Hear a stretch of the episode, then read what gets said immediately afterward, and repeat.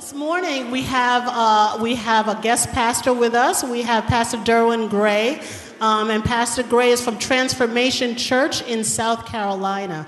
Um, it's a multiracial church, somewhat like ours, and multigenerational as well. Um, and he's an author. He's got numerous books out there. Um, you are in for a treat. So please give a welcome to Pastor Derwin Gray.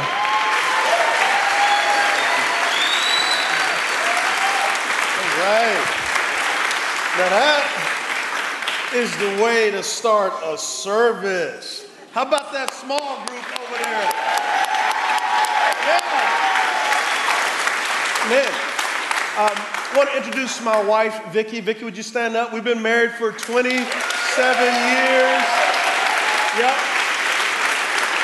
We met uh, my freshman year in college. I was 18, she was 19 and we've been together ever since. Uh, we went to a school called Brigham Young in Provo, Utah. It is very diverse there, all different shades of whiteness. It, it was, it was amazing. Um, so Vicki was on the track team, so she uh, she threw the javelin, which is incredibly sexy. Not only because she hugged me, but she could kill me simultaneously, and that was just that was just awesome. So we have a daughter named Presley who will be 23 tomorrow. I know. That's what we say. Like, how do we have a 23 year old? We have a son, Jeremiah, who's 18, and on Tuesday, uh, we dropped him off at Wake Forest University. He's going to be playing football there. So, so we are empty nesters. Yeah. Yeah. So I also want to thank uh, uh, Pastor this is my nickname for your pastor, St. Richie of Brooklyn. Uh, St. Richie of Brooklyn has become a great friend. He's preached at Transformation Church. We're thankful uh, for Pastor Pete and his lovely bride. Also, it's important for you to understand this.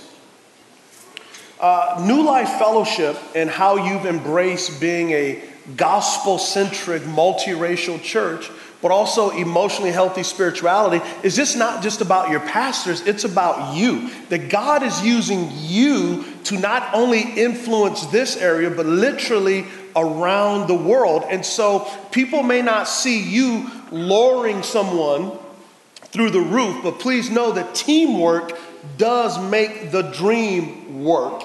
And so we just took our staff through emotionally healthy leader. And so I just want you to know that you are making a difference, and you may not know the depth of that difference until the new heavens and new earth. So thank you, Life. All right. Um, there's a little old bitty clock up there, and uh, it says I got 27 minutes. Uh, I'm black, so let's pray and get started.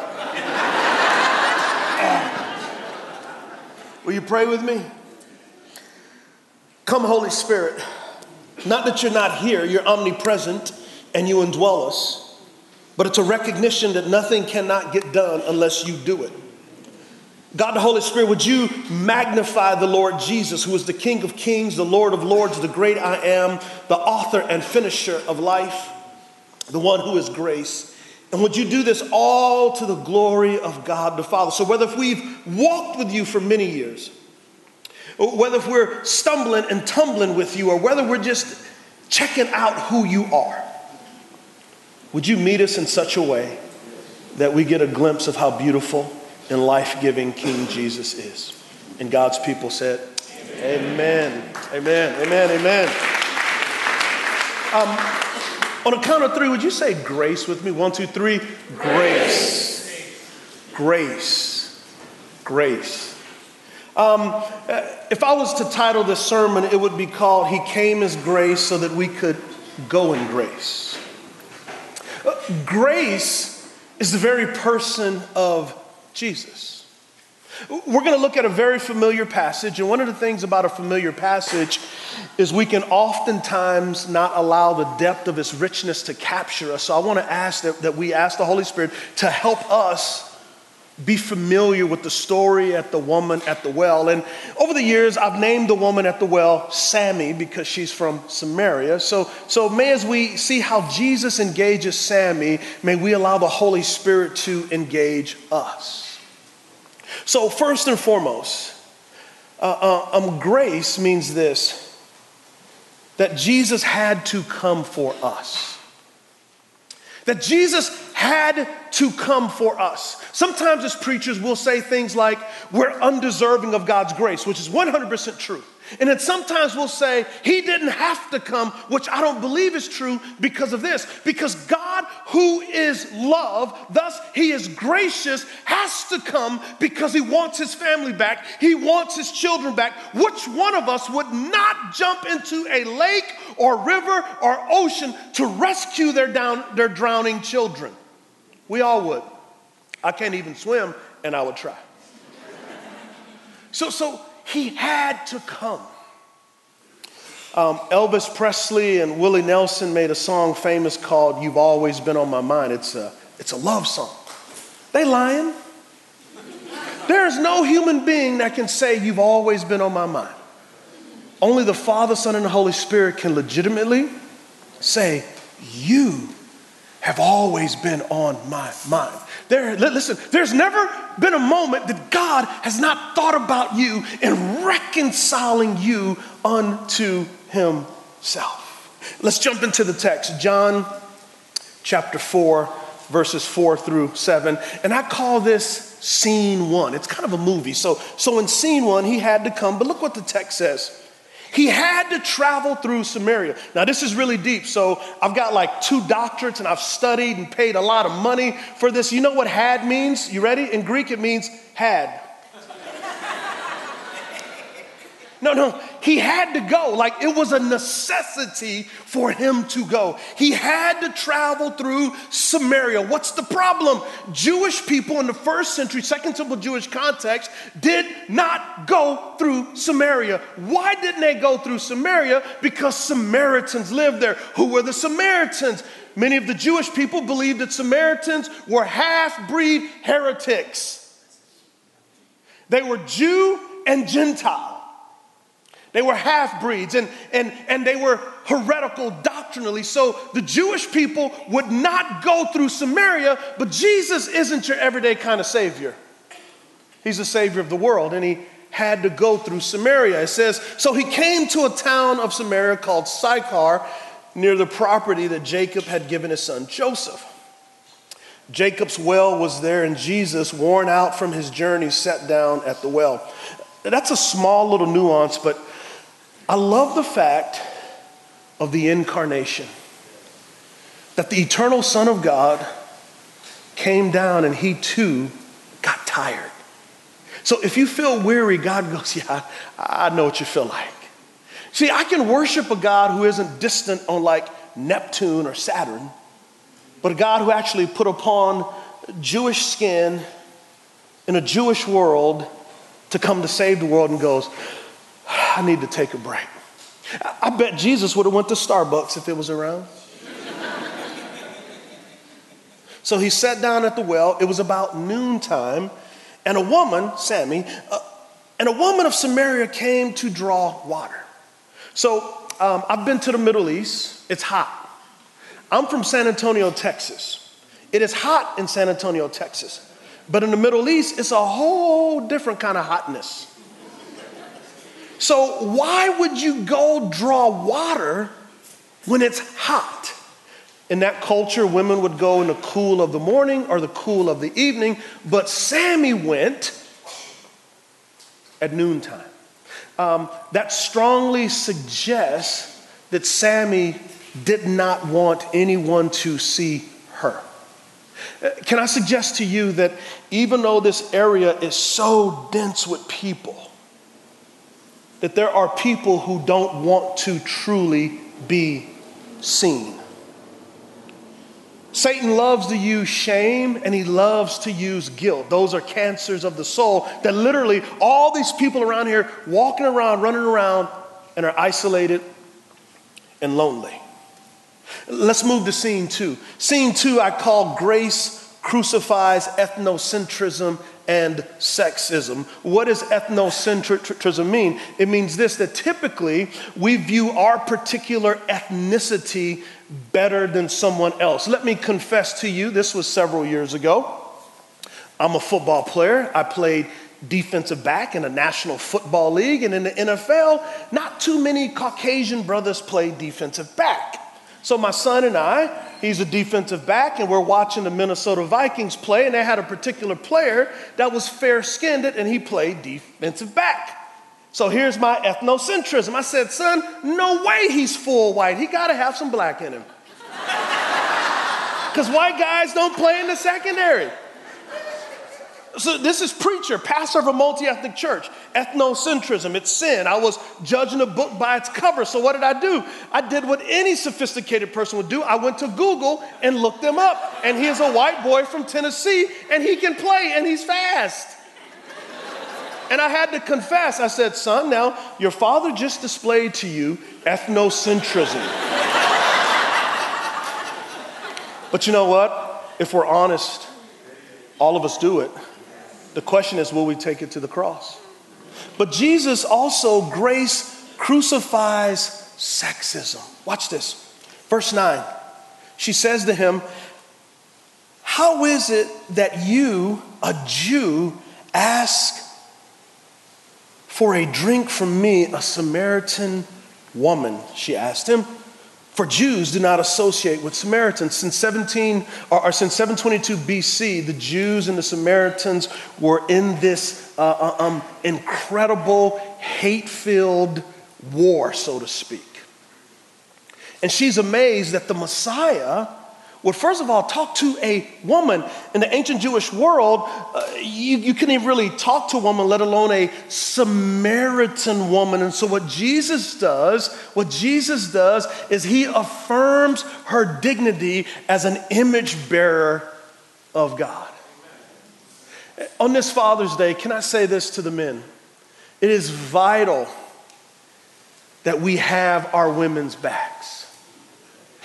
It is vital that we affirm that they are made in the image of God. I would not be who I am today if it was not for my grandmother and her strength. I would not be who I am today if it was not for my wife and her strength. And our church would not be who she is today without the strong women in our church. And so Jesus sets a precedent. Not only am I going to talk to a Samaritan woman, but I'm going to affirm your dignity and ask you for a drink.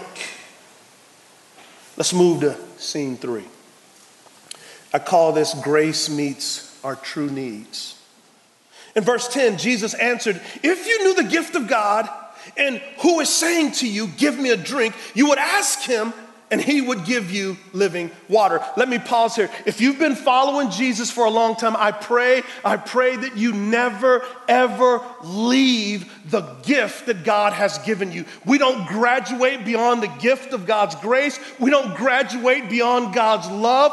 Please, please, please never ever forget the moment that you looked into his flaming eyes of grace and mercy and he melted you and rebuilt you in love. Never ever forget that moment.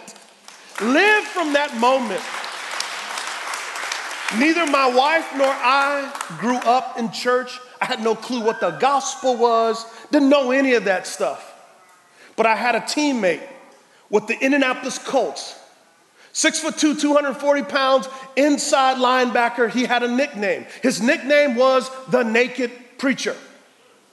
Every day after practice, he would take a shower, dry off, wrap a towel around his waist, and he would get his Bible. He had one goal front, and he'd walk through the locker room like this, white towel around his waist, with a Bible, and he would ask my teammates, Do you know Jesus?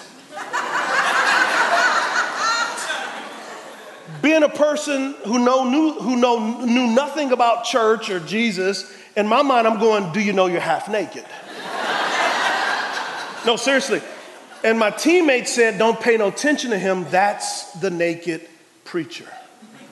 And so for five years, the naked preacher embodied the gospel shared the gospel with me. And on August 2nd, 1997, my fifth year in the NFL, training camp, Anderson, Indiana, right after lunchtime, I walked to the dorm room. Now, young adults, this is when phones were on the wall. I grabbed the phone off the wall. Drrr, drrr, drrr, And I called my wife and I said this I said this I want to be more committed to you and I want to be committed to Jesus. And it was like my eyes were open, my heart was open, and a flood of love came in. And I have never, ever be the same. And I will never, ever get over the moment that God gave me his gift. And that's my prayer for us. That's my prayer for us is that we never get over this gift. Verse 13, Jesus said, Everyone who drinks this water will get thirsty again, but whoever drinks from the water that I give him will never thirst again. In fact, the water I will give him will become a well of water springing up in him for eternal life. Excuse me, ma'am, you're going to be a part of the sermon. Can you bring me some of that water right there? Yes, hydration is key. Thank you very much. Oh, oh okay, okay. So, so, so, uh, Nestle Pure, Nestle Pure Life. Nestle, that's at Derwin L. Gray on Twitter. I would like a contract with you. Okay, back to the message. So, she wanted physical water. Physical water's good. She wanted that. But Jesus is like, well, well, this physical water is just a shadow of what you really need. What you really need is me, the living water.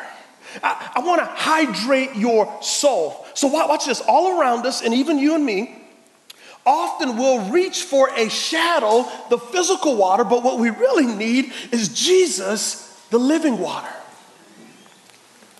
All around us, we have people reaching for shadows but you and I have the living water.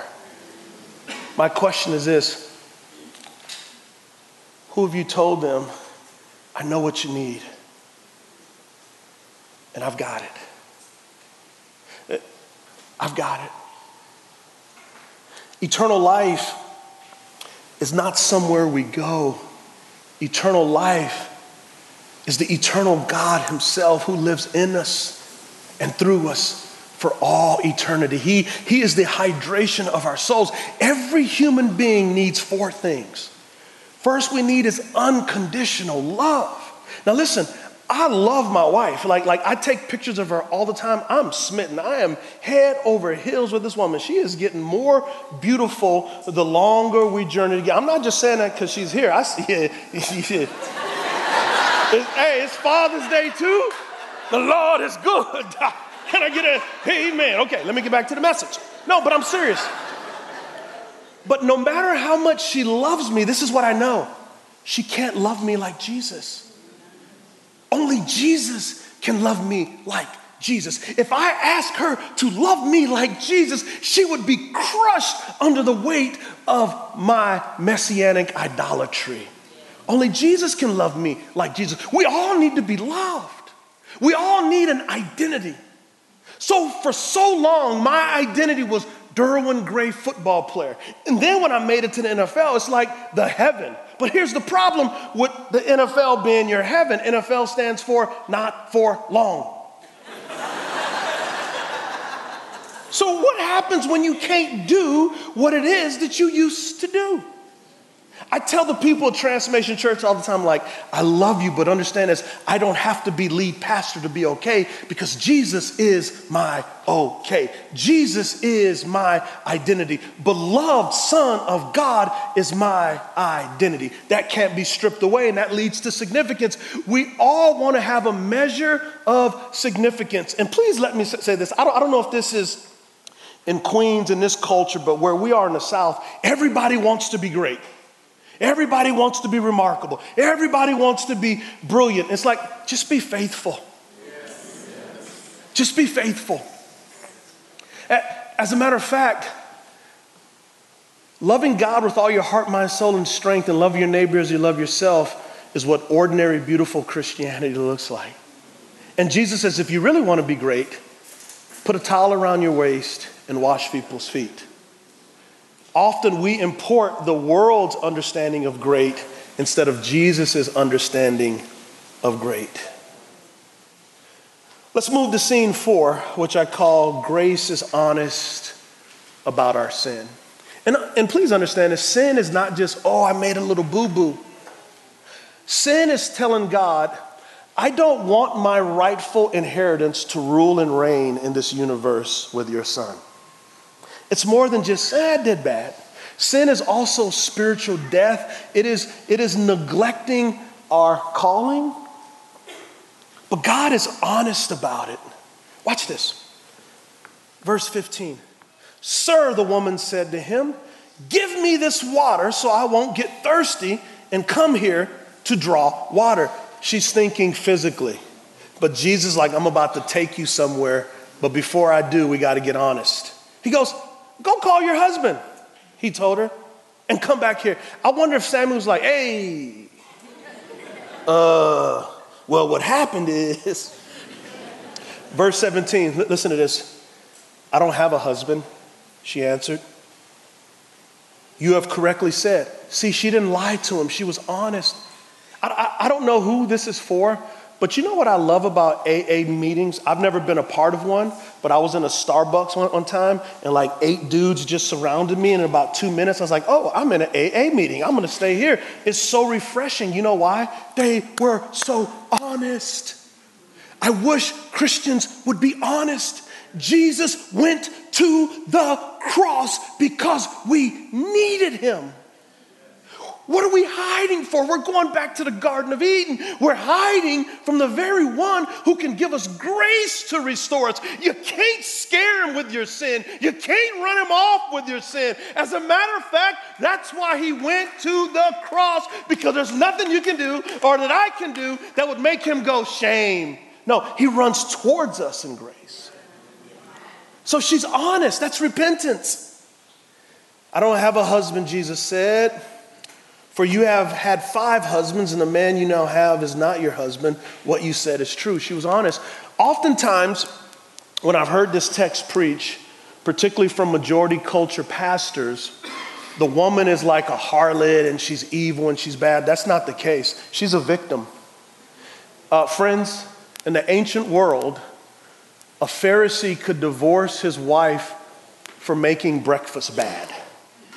It was very man centric in that a man could do pretty much whatever he wanted to do. And if she was committing adultery, she would have been stoned to death. And so, what we have here is a woman that was a victim, and the man she was living with now probably kept her out of the streets from being a prostitute. It wasn't like she could go to college wasn't like she could go get a job. She was very dependent upon men. And so, what we have here is Jesus meeting her where she's at. And how beautiful is this? A strong man meeting her where she's at and not requesting sex from her, but affirming her dignity, affirming her value, affirming her worth. Now, did he excuse her sin? No. But he let her know that my grace is greater than your sin. And the key to this is she was honest. Would you please be honest? Would we please be honest? Our God is a God of grace. And he says, if you want to hide, if you really want to hide, hide in my wounds. Hide in my cross. As Colossians 3 says, we are hidden in Christ. If we want to hide, let's hide in him.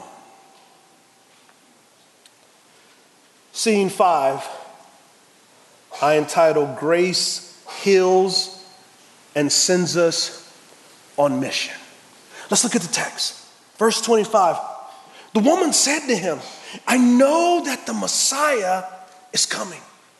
The Messiah was a divine figure that the Jews were looking for, not necessarily to forgive sins, but to rid the promised land of the evil Romans, the Gentiles. Jesus was a different kind of Messiah. He came to do something greater than rid the land of the Romans. He wanted to rid the land of sin, death, and evil, the greatest captor of all. When he comes, he'll explain everything to us, which Jesus did. In verse 26, it says, Jesus told her, uh, uh, I am the one speaking to you, am he. This is really cool. Do you know who the first person that Jesus told he was the Jewish Messiah? A Samaritan woman. What an unlikely person. Please understand this. God loves underdogs. God loves the marginalized. God loves those that others look past. So if you feel like you've blown it, you are no good, I've got good news for you. You are just the person that Jesus is looking for. If you are imperfect, I got good news for you. God loves imperfect people. You know why? Because that's all he has to work with.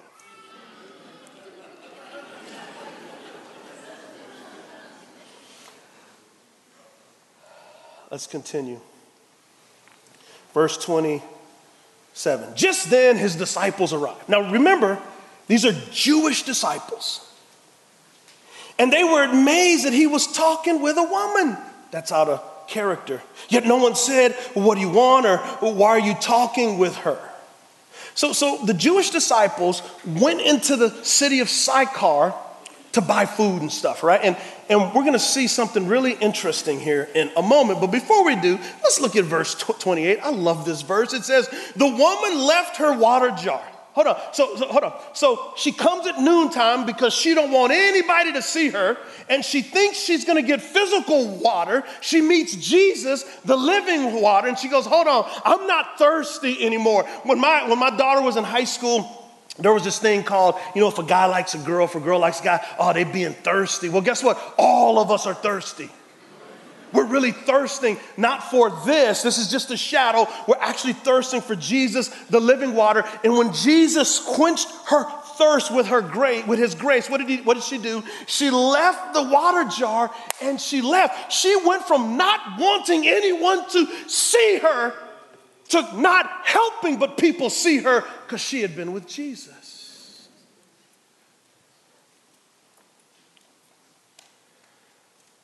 Went into town and told the people, Come see a man who told me everything I ever did.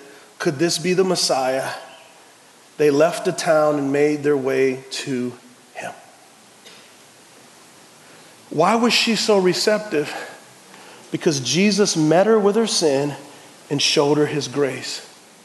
All these people around here who won't enter this building because they've experienced aspects of church where they come in and they get condemned. Is God serious about sin? Yes, look at the cross. But is God serious about love and grace? As James says, mercy triumphs judgment. Who have you shared the living water of mercy and grace with? 2.3 million people in this area. I want to speak a prophetic word over you that God's grace would so motivate your heart that you're running out of room, that you got to buy another expensive building. Lord, have mercy. Property is expensive in these here Queens, New York.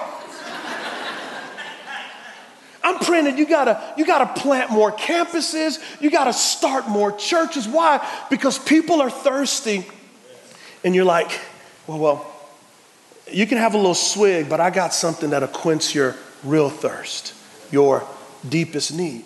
Now, here's what's interesting the Jewish disciples, the professionals, they had been with Jesus. They seen the way Jesus loved people. They went into the city of Sychar, bought Samaritans groceries, but did not share the Savior's love. Isn't it ironic? The professionals did not do what they were supposed to do, but the woman at the well did exactly what they were supposed to do. She came to him thirsty and wounded and left as a missionary healed. Here's my question for you I love emotionally healthy spirituality. The depth of your discipleship is seen in the depth of your evangelism to reach those who are yet to discover Christ. Emotionally healthy spirituality is I want other people who are yet to experience His grace to experience His grace. And I know what you're saying. You, you, you, you, you're going, hey, new preacher, I'm feeling what you're saying, but I'm not qualified. Don't worry. God calls you and He'll qualify you. You're like, well, well, Pastor, I don't have no experience. Don't worry. The woman at the well didn't have no experience, but she had Jesus. That's all you need. You just need a testimony. You just need a story. You just need to be overwhelmed by the tsunami of his love. That when the tsunami of his love washes over you, you want to wake up and say, God, who today can I share Jesus with? Did you know? You ready for this? Lean in. Everybody, come on, come on, lean in. Your job is paying you to be a missionary. You think the Lord just gave you your job so you can just pay your bills? You know how my wife came to faith? A woman at work. You know how I came to faith? At work. Neither one of us were going to walk into a church building for a church service. Y'all weird. Y'all sing songs we don't even know. We knew Purple Rain by Prince. Y'all talking about let the Holy Spirit reign.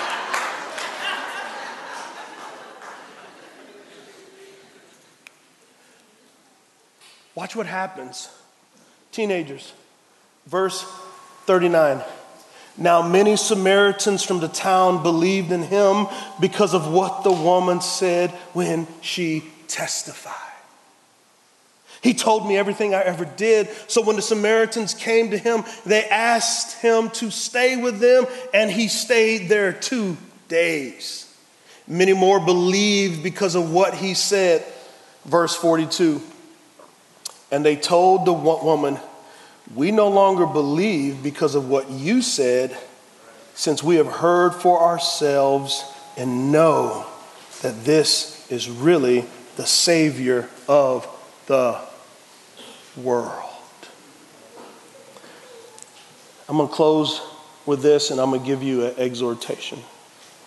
The Samaritan woman, and I did a lot of my doctoral work on this the Samaritan woman is actually a picture of Jesus' church. What do I mean?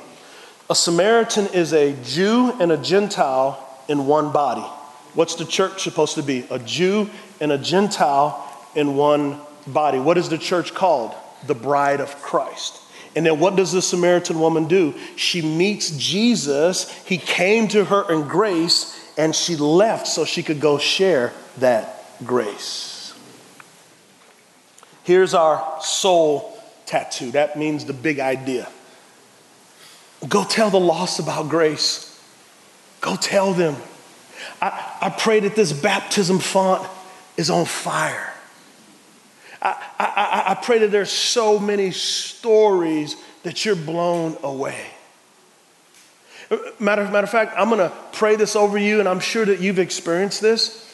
God has blessed us at Transformation Church that sometimes we've had baptisms that went so long, it was two or three hours after service, and people just kept coming and coming and coming and coming. And it wasn't because of me, it wasn't because of our worship team. We played a role, but it was because of people like you who became infectious with God's grace. Let's pray. Holy Spirit, I thank you for the beautiful people of New Life Fellowship. Such an honor and a privilege to share your good news. I pray that you would put a flame in our hearts like the Samaritan woman, that we meet Jesus who came to us in grace, that we may go on mission in grace.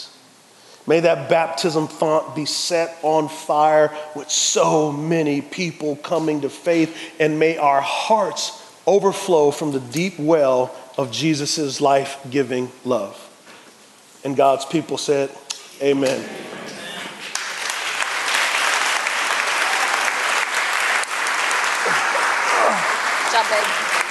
Let's stand and sing together.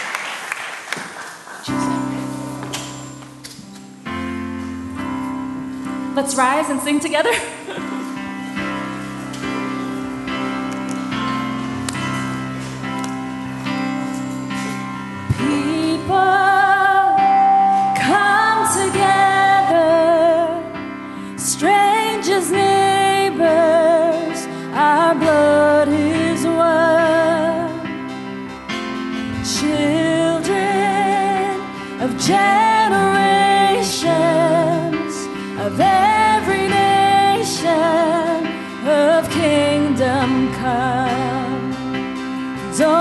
your heart be troubled.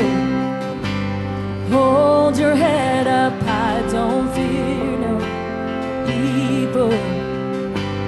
Fix your eyes on this one truth.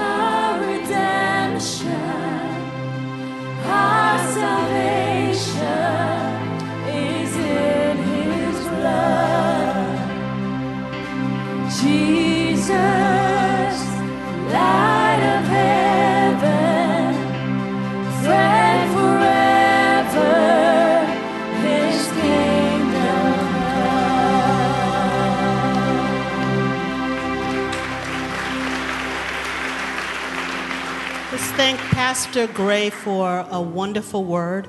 Um, just give him another hand, please.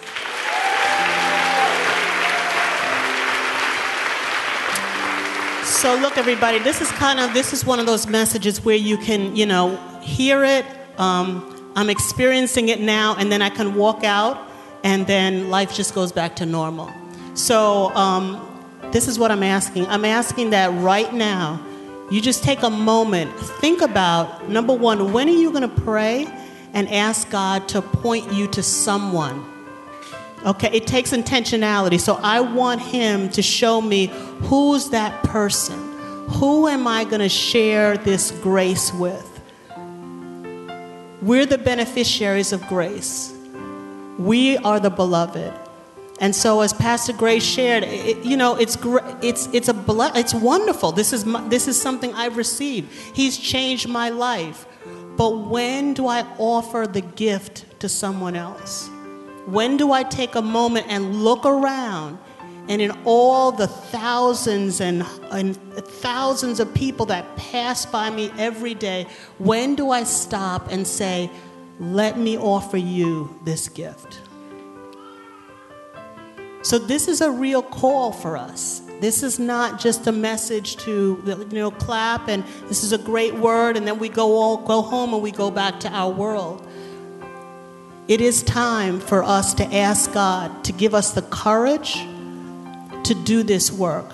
Now, for some of us, you know, this may be that we may not even know that we've received the grace, right? We maybe maybe I don't even know I'm the beloved.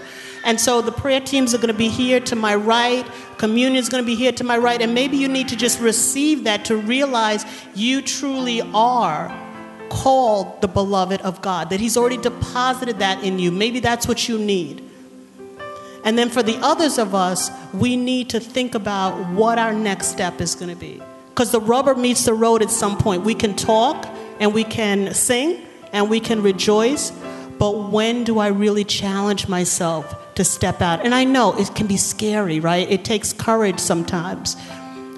The third thing is some of us can go after this service right through those doors upstairs into the upper stage room Red and Aya Sevilla will be up there discussing how you can become more missional. So your day could be today. For some of you, it's today. And you just need to go up those stairs and learn how to get into a community of people that are going out and learning how to create opportunities to share their story and to share the gospel with others. So it's happening today. During this service, after this service is the only time they're going to be up there today after this service 12:30 12:30 they're going to be up there in that room and you can go up there and you can hear how you can step out so i'm going to pray for us um, and pray that god give us that this word just not, not just not hit here and bounce off but that it sink down into our spirits that we will then be able to act out of it all right so please extend your hands So, brothers and sisters, sons and daughters of the living, gracious, merciful, and kind God, we bless, we bless you, Lord. We thank you, God, for everything that you have deposited in us. We thank you for how you have loved us and how you have given to us. And I pray, God, for each and every one present that you would now give us the courage and give us the tenacity to hold on to the word that you've given us today, that we would go out and share with those who are looking, seeking, grasping, that we would show them the way to true grace. So I bless each and every one here. I commit them into your care, Lord, in Jesus' name. Amen. God bless you all. Have a great day.